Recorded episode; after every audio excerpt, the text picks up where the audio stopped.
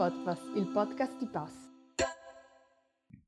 Buongiorno a tutti e benvenuti in questa nuova puntata di Podpass. Oggi il nostro ospite sarà Ernesto Anderle, artista emergente che, grazie ai suoi bozzetti del forte richiamo fumettistico, sta ottenendo sempre più successo. Ad oggi può contare sei pubblicazioni che possiamo trovare in tutte le librerie. Non perdiamo dunque altro tempo e andiamo a conoscere il nostro ospite. Partiamo subito con una domanda che probabilmente le avranno fatto in tanti. Come mai ha scelto il nickname Robby il Pettirosso? C'è qualche collegamento con le sue opere o è stata una scelta puramente artistica? Eh, ho scelto il pettirosso perché mh, semplicemente mentre stavo disegnando le ricerche di un personaggio e stavo disegnando un cane, ho visto un pettirosso alla finestra e l'ho disegnato. Poi comunque il pettirosso è un simbolo di rinascita, di, simbolicamente rappresenta un po' la rinascita dato che eh, durante l'inverno eh, rimane qui e, e non, non, va nei paesi caldi e quindi è come se ci accompagnasse durante l'inverno alla primavera, quindi alla rinascita. Certo. Tra l'altro ho notato che in diverse opere questo pettirosso, in realtà non diverse, ma oserei dire quasi tutte, è sempre presente è una sorta di alias? Ma no, in realtà no. Eh, è una sorta di, di firma, nel senso che non è che il pettirosso sono io. Eh, infatti si chiama Roby, io mi chiamo Ernesto. È più così, un amico. Molto bene, direi che è stato esaustivo. Ma passiamo alla seconda domanda. Come pensa che abbia influito il contesto sociale, come quello privato, durante la sua maturazione artistica? Insomma, durante la sua crescita c'è stato qualche elemento che ha cambiato la sua prospettiva?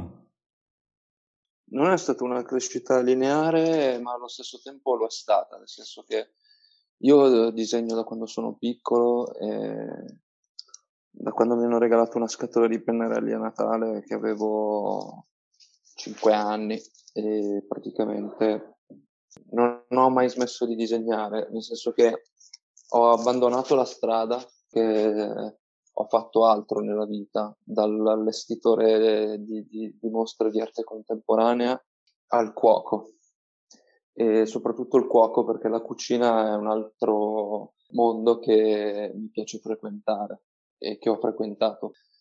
Il fatto che io adesso sia un illustratore fumettista è perché eh, non riuscivo più ad avere tempo per stare in cucina, nel senso che eh, venivo chiamato a eventi o, o, avevo troppi progetti e non riuscivo più a, conciliare le due cose, quindi alla fine ho scelto di fare il fumettista, però non è stato un percorso, è stata una cosa quasi quasi casuale anche perché io di fumetti ne ho letti pochissimi, non, non, non mi, sono...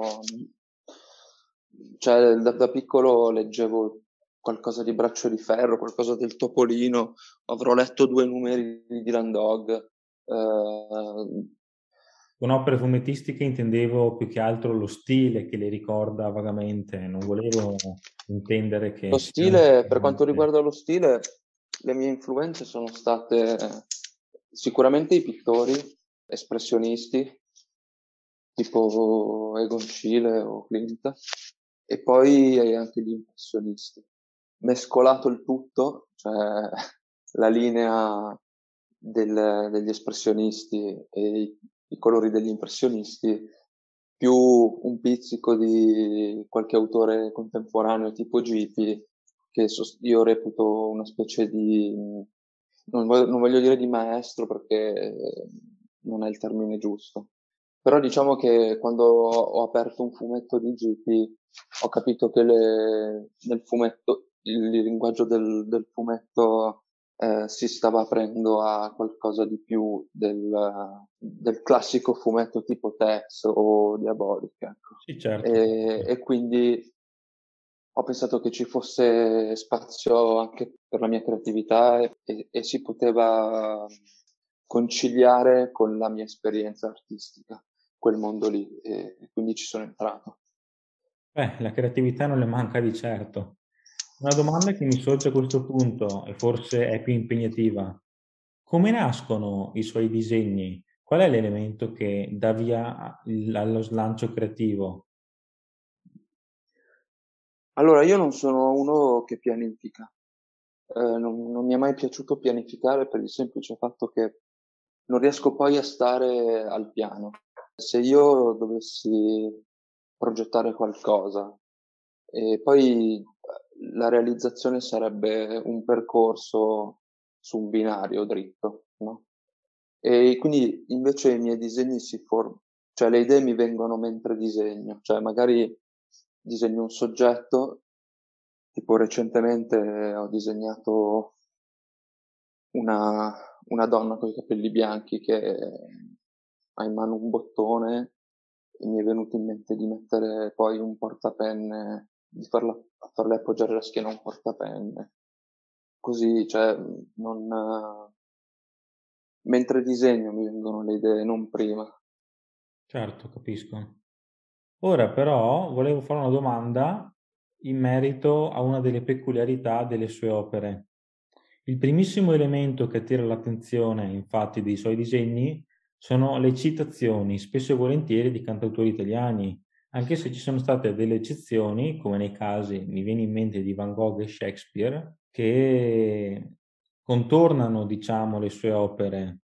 Ma che importanza ricoprono queste frasi, questi riferimenti? Allora, quando ero adolescente avevo un libricino, un piccolo libricino che apparteneva a mio padre, di, dove c'erano dentro praticamente un sacco di, di aforismi. Tra l'altro non li fanno più perché proprio quest'estate li ho cercati sia su internet che nelle librerie delle varie città dove giravo e non, non li fanno più, non esistono più. E mi ricordo che io li trovavo molto, molto piacevoli eh, come, più come spunti di riflessione che, che altro. E poi la, trovo queste, queste frasi che magari sono state dette 100-200 anni fa, alcune sono estremamente contemporanee. Sì, certo, questo è assolutamente vero. Posso... Sembrano scritte ieri. Cioè, e poi soprattutto mi piace mm, estrapolare una parte e fare in modo che il mio pubblico si concentri su quel frammento lì. Nel senso che è un'operazione che ha a che fare con la vita frenetica e sul fermarsi un attimo. La vita frenetica è come se noi ballassimo sotto una musica che ci ha in qualche modo ipnotizzato, no? La certo. routine. Certo. E molti molte opere eh, sono purtroppo diventate routine, anche molte canzoni, nel senso per me stesso anche, eh, tipo La guerra di Piero è una canzone che mi hanno fatto cantare alle elementari, che mi usciva dalle orecchie, che sapevo a memoria, e non mi sono mai soffermato su una frase. Soffermarsi su tre parole all'interno di una canzone è, è come se desse un nuovo punto di vista a quella canzone. È come se riflettere su un verso di una canzone ti facesse riscoprire, mi facesse riscoprire la canzone, perché io parlo per esperienza personale, ovviamente. E quindi è un percorso che arricchisce me e visto che si può condividere oggi sui social, arricchisce anche chi mi segue, suppongo, visto che... Va bene. Ora passiamo a una domanda un po' meno impegnativa. I mm. suoi disegni come vengono realizzati? Con quali tecniche o magari tecnologie? Allora, i miei disegni vengono realizzati con um, diversi metodi um, perché mi piace molto sperimentare, quindi Vabbè, io sono sempre stato un tradizionalista e quindi mi è sempre piaciuto usare la carta eh, perché mi piace l'errore, mi piace il, il vedere il foglio che, diciamo, per esempio quando uso l'acquerello mi piace vedere l'acqua che esce dai bordi o mi piace muovere le mani col pennello, mescolare l'acqua, lo straccio, queste cose qui. Io ero un pittore prima di, di, di essere un, un illustratore fumettista, ho sempre dipinto ad olio o ad acrilico e ho fatto molta fatica a passare al digitale, però tutto è partito quando ho aperto la pagina di Roby Pettirosso perché era molto più comodo avere un disegno già in digitale perché poi ti basta un, un clic per postarlo, no? Invece su carta devi fare la foto, devi trovare la luce giusta.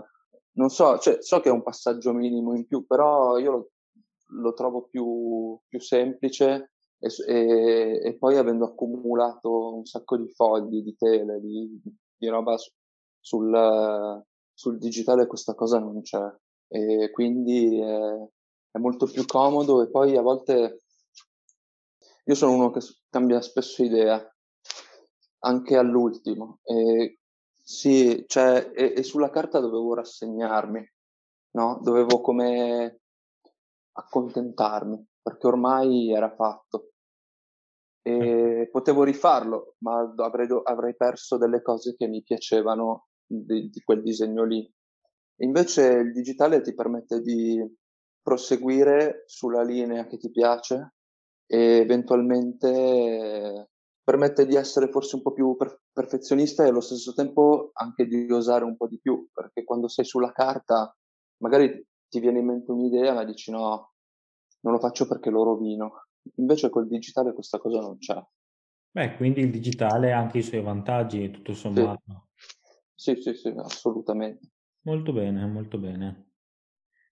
Parliamo ora delle sue pubblicazioni, che ricordiamo essere sei: Van Gogh, Raffaello, Murubuntu, il nostro intramontabile Fabrizio De André, Hedera e Casanova. La domanda che a questo punto vorrei porle è: come ha vissuto queste possibilità e l'impegno che ne è conseguito? Per quanto riguarda le, le, le idee che mi vengono in mente, il modo di lavorare, non è cambiato niente. E... Perché comunque io resto fedele a quello che, che mi emoziona, quindi se devo fare un libro lo faccio in base a esperienze personali e, e accompagnate spesso dalla solitudine, quindi che sfrutto ovviamente. E tutto quello che viene dopo la pubblicazione è come se non fosse affare mio, cioè nel senso mi fa piacere se un libro è piaciuto eh, tantissimo mi, perché è come se ci fosse un riconoscimento, no? Di, a livello di, proprio di, di ruolo, no? Un po' come le tribù dove il ruolo di un personaggio che può essere rilevante della tribù, come per esempio lo sciamano, eh, cioè lo sciamano ha effettivamente potere dal momento che tutti lo riconoscono come uno sciamano. Quindi il fatto di, di pubblicare dei libri ti dà, penso, un po' questa cosa, di essere riconosciuto come illustratore, come disegnatore dalla, co, dalla società. E questo sicuramente aiuta a non, come dire, è come camminare col vento o senza vento. E la differenza è questa.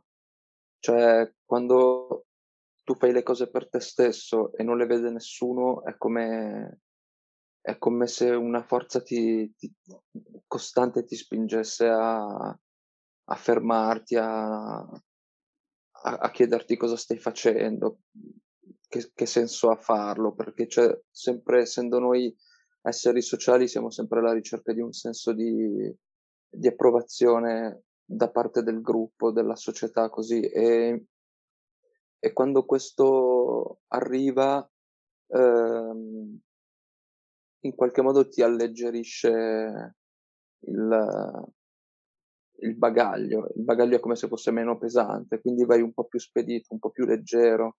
Eh, hai un, è, come smettere di parlare da solo e parlare con qualcuno, ecco. Certo, capisco. Come vede a questo punto Robby il pettirosso proiettato nel futuro? Ha già dei programmi, idee, iniziative che intende lanciare? Allora, non lo so, a me piace cambiare, quindi sento che sta avvenendo un cambiamento nella pagina e mi sto spostando sempre di più sul disegno senza scritte e su delle, sulle animazioni, su... Vorrei parlare un... cioè io sono una persona molto riservata e vorrei in futuro trovare il coraggio di aprirmi un po' di più, come invece che nascondermi dietro la figura di, di Robby il pettirosso certo. completamente. Cioè, eh, vorrei parlare un po' anche di me come, come persona e quello che, quello che, che, faccio, quello che mi piace, dove vivo. Non vorrei diventare un influencer, assolutamente. Però ecco, mi piacerebbe parlare, cioè parlo già di me attraverso i miei disegni, eh. mm, però mi piacerebbe parlare di più della, della vita comune, cioè della, della mia vita in generale, ecco. Dulcis in fondo concludiamo con una domanda da un milione di dollari. Se dovesse scegliere un disegno tra gli innumerevoli da lei pubblicati, quale pensa che sceglierebbe? Boh, forse quel disegno dove c'è solo Roby il pettirosso, l'immagine che uso come, come profilo. Perché è partito tutto da lì e quindi per me è molto è un'immagine molto, molto semplice, eh, ma allo stesso tempo anche molto, molto importante. Devo ammettere che sono rimasto alquanto spiazzato dalla sua risposta, data l'enormità della sua opera. Comunque penso di aver compreso il vero motivo per cui l'ha scelta. Ebbene, anche per oggi siamo giunti al termine della puntata di Podpass, ci tengo, a nome di tutto lo staff di Pass Magazine, a ringraziarla per la disponibilità, nonché per l'illuminante intervista che sarà certamente gradita ai nostri ascoltatori.